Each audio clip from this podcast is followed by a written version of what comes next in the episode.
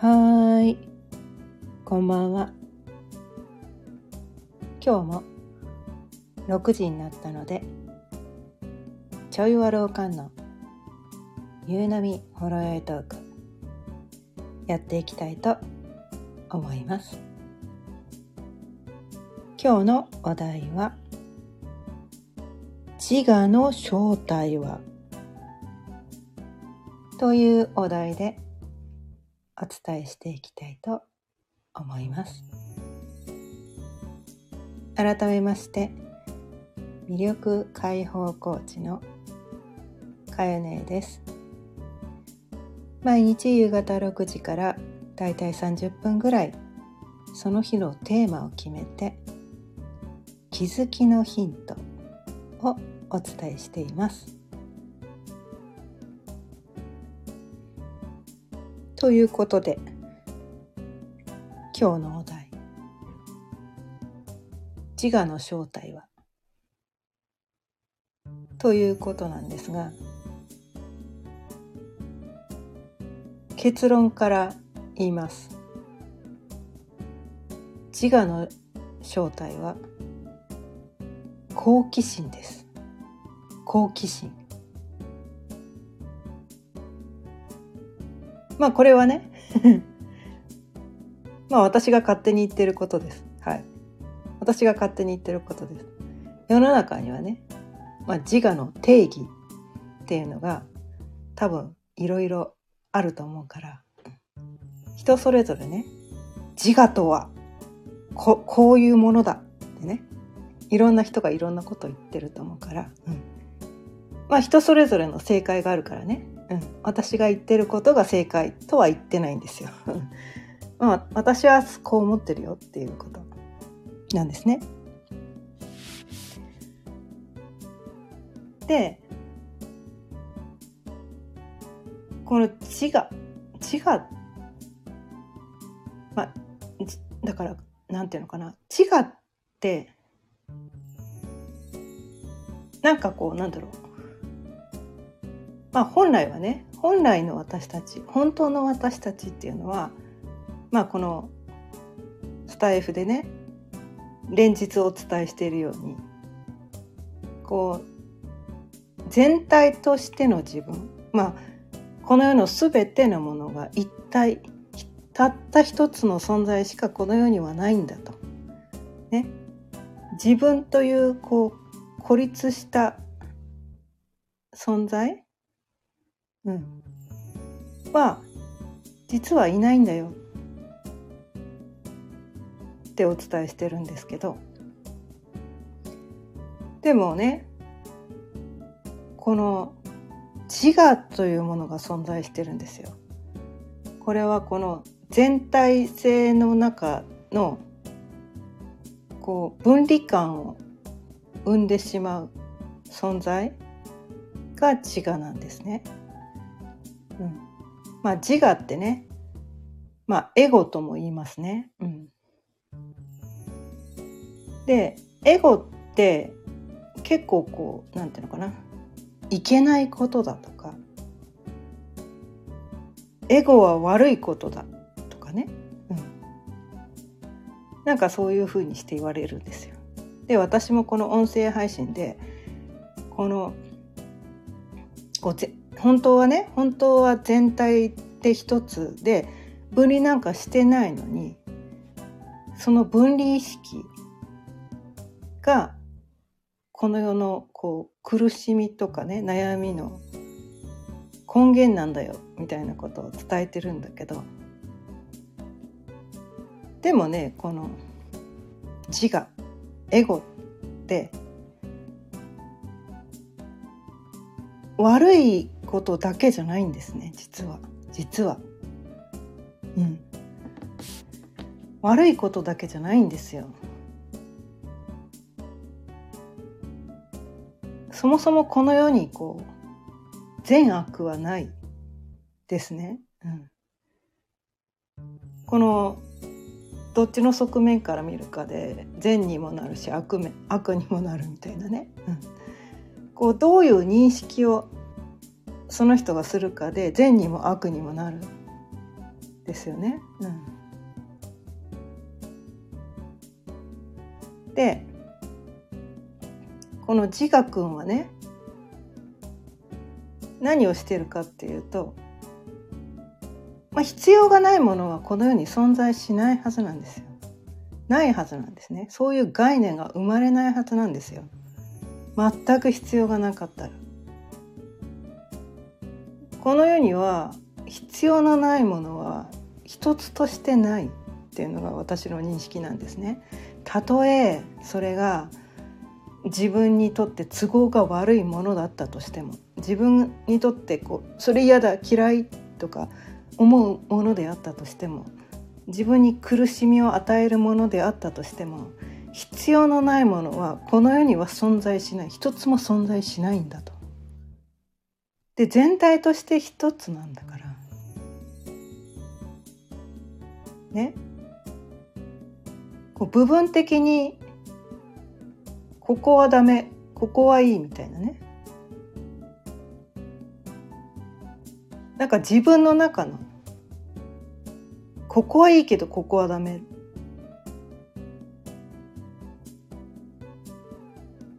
て思ってたら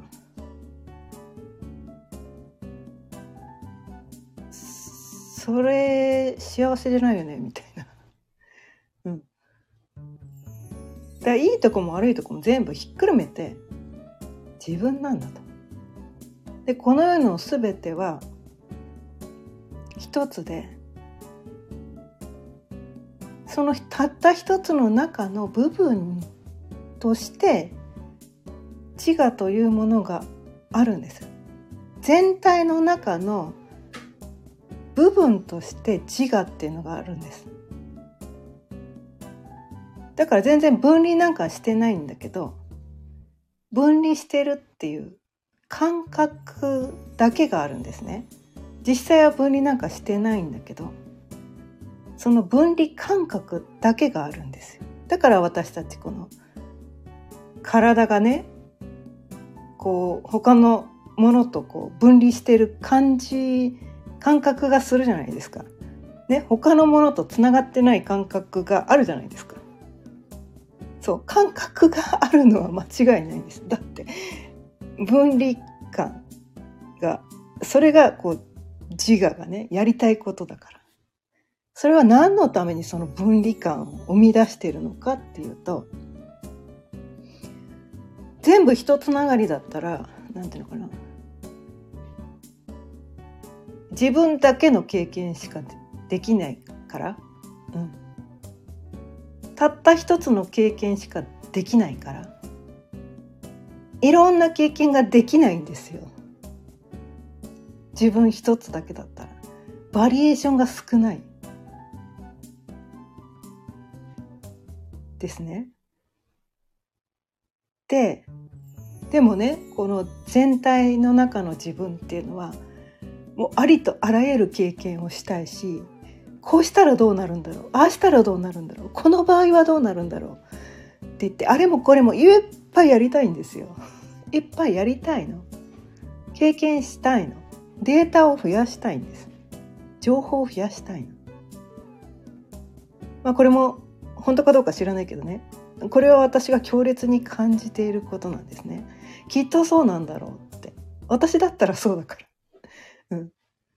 私だったらそうなんですよ。いろんな経験してみたい。でもねこの分離された個人の自分ができることは限られてる。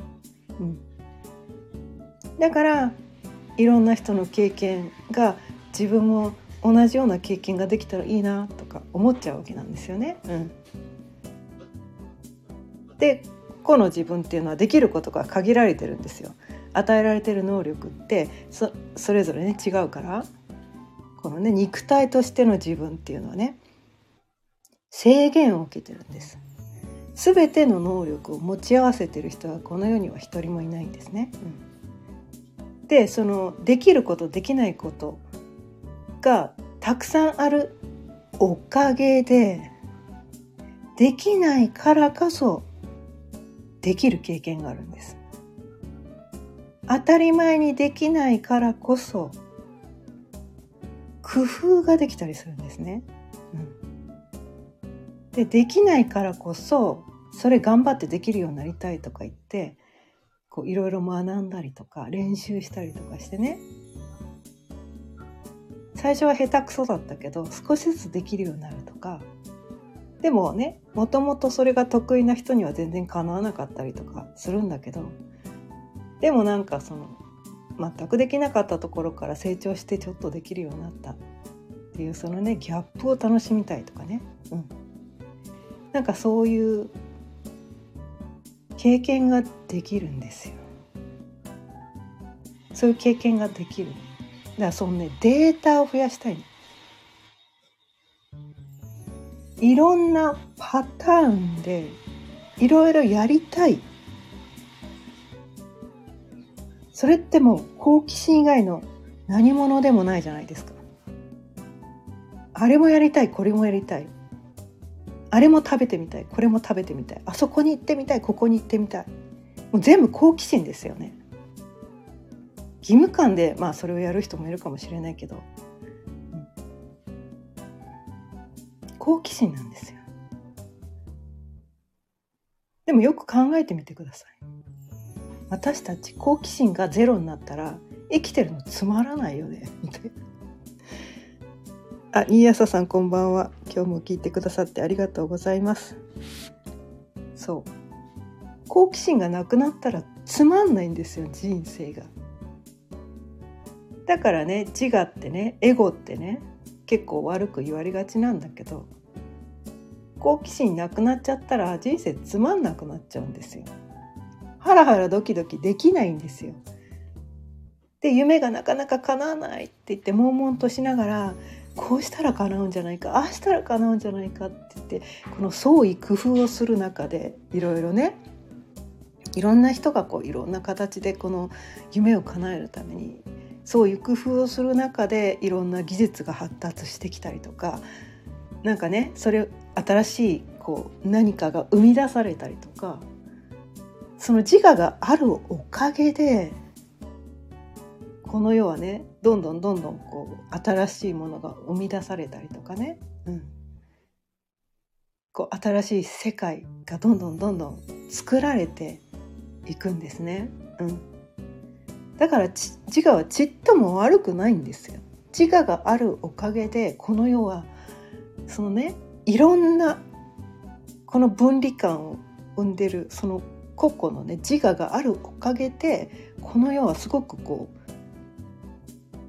いろんな個性にあふれたいろんな人がいるように見えるし、まあ、幻想なんだけどねそれもね。幻想なんだけど幻想なんだけどでも人は夢を見たいんです。夢を見ていたいんです。夢を見たいんです。だってそうでしょ？この世はなんか人に夢を与えるものだらけじゃないですか。ね。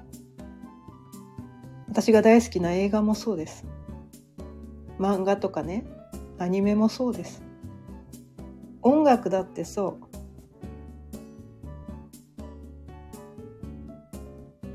本だってそう。ファッションとかね。あとミュージカルとかね。それが夢だってどっかで分かってるんだけどでも私たちはこう夢を見たいんですよね。夢を見たいんですよ。夢を見ていたいんですよ。だって夢から完全に覚めてしまったらつまんないから。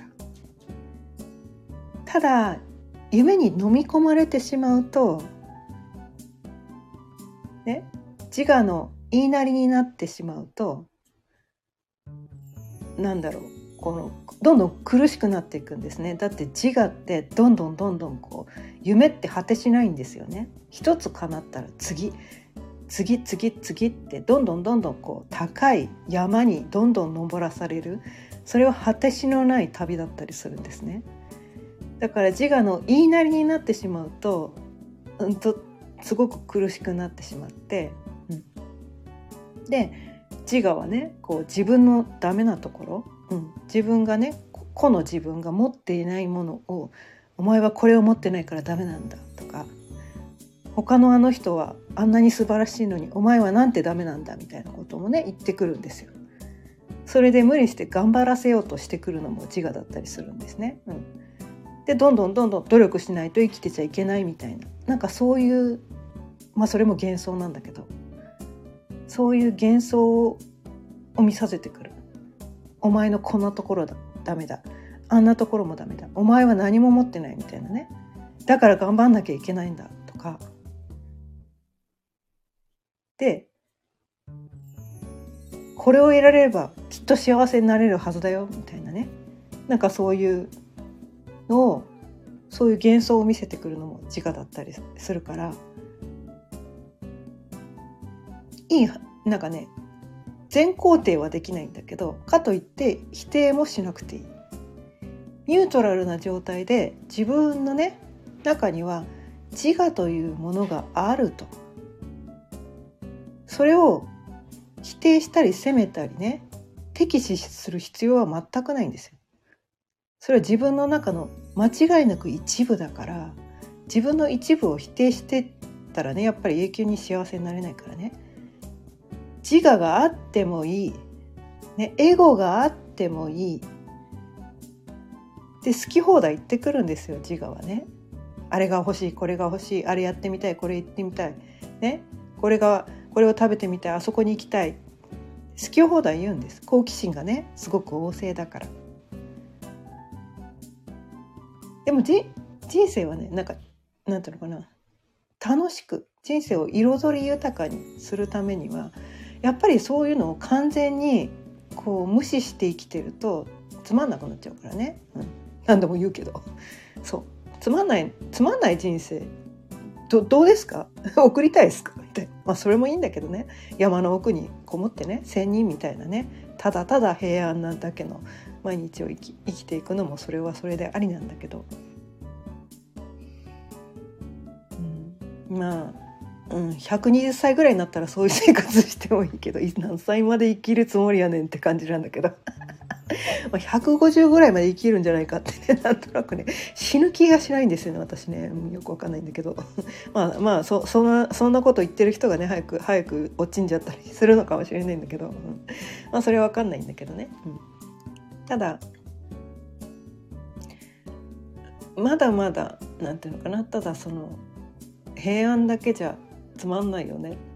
やっぱりこの自我をねちゃんと認めてあげてそうだけどそこに飲み込まれない。本当の自分はね全体として一つなんだっていうね。で何があってもね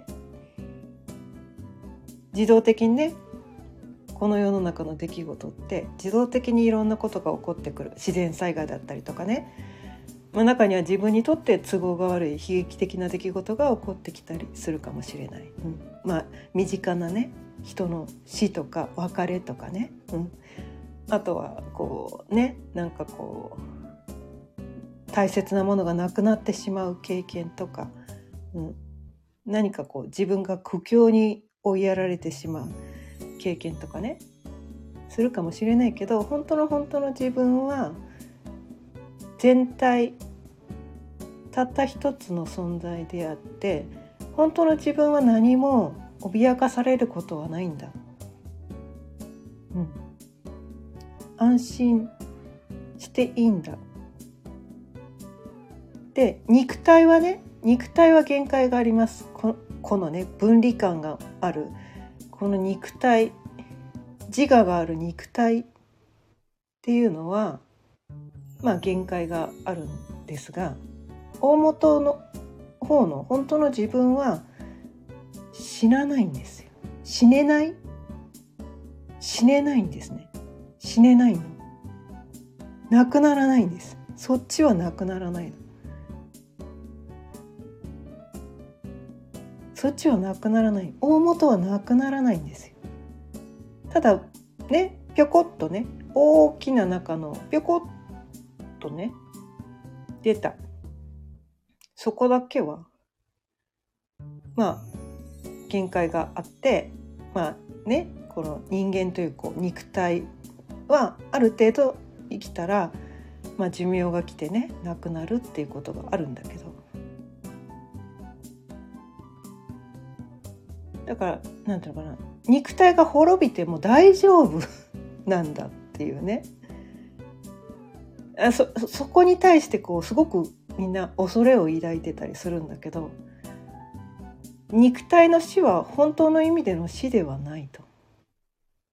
ただこの肉体の寿命が来ただけなんだっていうことなんですそれはたとえ事故に遭って死んでしまったとしてもこの肉体としての命は最初から寿命が決まってるんですね。それはどういう死に方をするかっていうのも全て最初から決まっていてそれは避けられない出来事なんですね。うん、でだからいつ何時この肉体が滅びるかどうかわからない。わからないけどそれは自然の摂理で自動的に起こる出来事だからそれを自分でコントロールしよう。なんとかコントロールしようとするとすごくそれは無理があるんですね。でも大元の自分は絶対に死なない。傷つけられることもない。です。全体としての自分。たった一つの存在は絶対に傷つかないし死なないんです。どうかそのことをね忘れないでほしいんですよ。それを忘れちゃうから人ってこの目の前に起きる出来事とかこう肉体の限界が来ることに対して必要以上にこの恐れを抱いてしまってその自我のね自我の声に飲み込まれてしまってこの何て言うのかな人生を楽しめなくなっちゃうっていうことが起こってきちゃうんですね。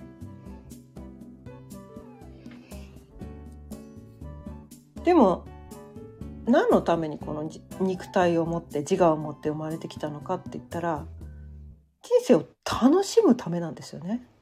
面白くするためにわざわざ分離感を生んでわざわざねそうやってって生まれてきたのにまあ、苦しみ苦しみがあるからね喜びがあるっていうのもあるからね一回そこはね通らなきゃいけない道だったりはするからね。うん。それもいいんだけど、うん、だってね生まれてからずっとね幸せだけだったら幸せがありがたいって思えないんですよね、うん、思えない。思えない、うん、苦しみがあるからその何もない日常がありがたいって初めて思えるんですよね。うん、生まれてからこの方ずっと何もない日常だったらそれが当たり前でああつまんないああ来たってなっちゃうんですよねきっとね、うん。なんか面白いことないのみたいな感じになっちゃうとね。だからこうねいろんなこう悩みとか苦しみとかね不測の事態とかが起こってハラハラドキドキサスペンスがね 起こってくるんですよ。だってさこの世の中のさゲームとかアニメとかね映画とか見てくださいよ。まあ、ただただただ平和なだけのもあるけどもうほとんどが戦争ものだったりハラハラドキドキアドベンチャー冒険だったりね必ずこう悪役が出てきてそのハラハラドキドキを経験してこのハッピーエンドになるとかこのまあ人間関係のねなんかもう吸ったもんだが散々あった挙句に最後はこうハッピーエンドになるとかね、うん、なんかそういうのがほとんどなんですよ。私たくさん映画見てるんでよくわかるんですけど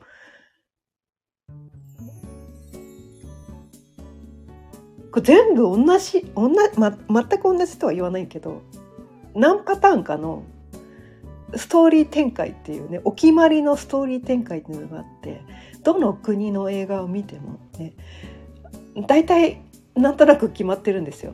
でこう見せ方とかねこう空気感とかがその国によってね違ったりとかあとは監督さんによってあの、まあ、個性が出てね色が違ったりするんだけどでもね何パターンかのこうストーリー展開っていうのが決まっててみんなほとんどね同じなんです同じなんです。でそのハラハラドキドキを私たちは味わいたいからそういうこうストーリー展開になってるんですね大体がね。うん、から結局ねみんなそれを味わいたいんですよ。味わいたいの。現実世界もそうなのにさらにこうゲームでもそれを味わいたい。漫画でもアニメでも味わいたい。映画でも味わいたいってね。こういろんな場面でそれを味わいたいっていうね。どんだけこうなんかこうアップダウン楽しみたい。まあねあのジェットコースターとかもそうじゃないですか。ね。スリル満点じゃないですか。それを味わいたいんですよ。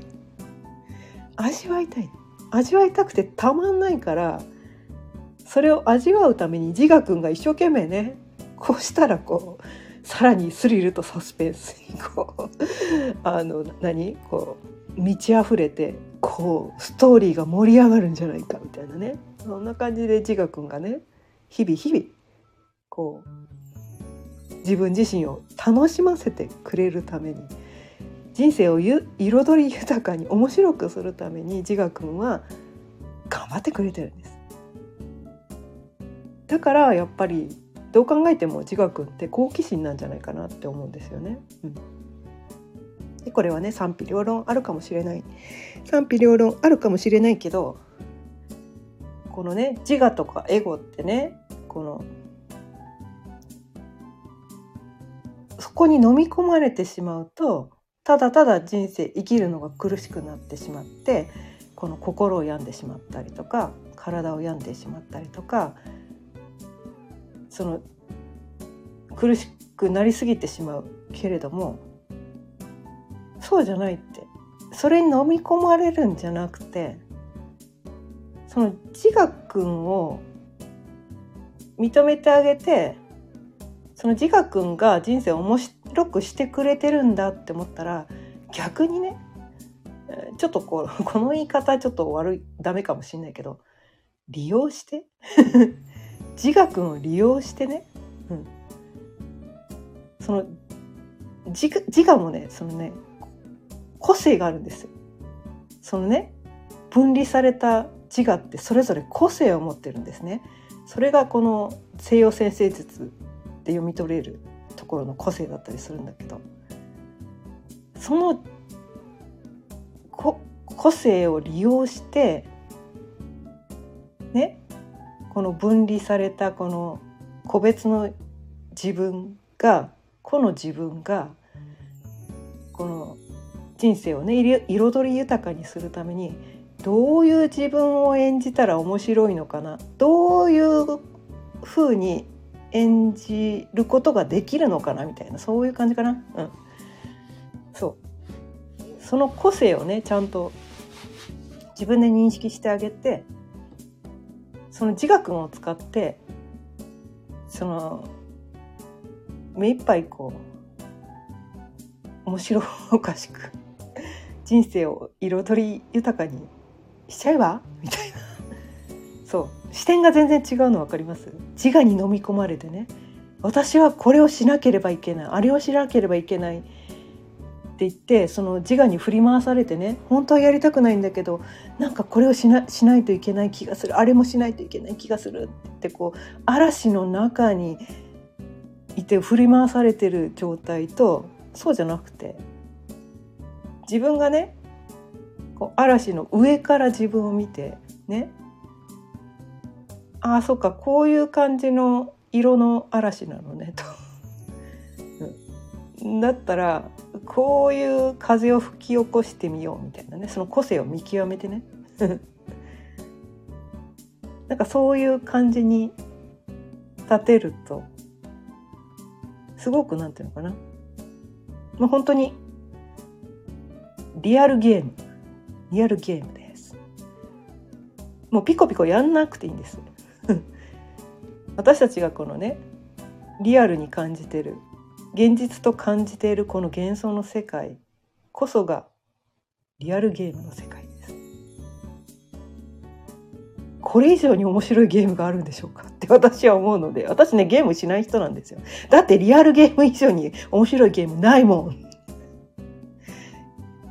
ピコピコするのめんどくさいしみたいな。もっと自由だから。こっちの方がね。こっちの方が自由じゃんみたいなね。そんな気がしてて。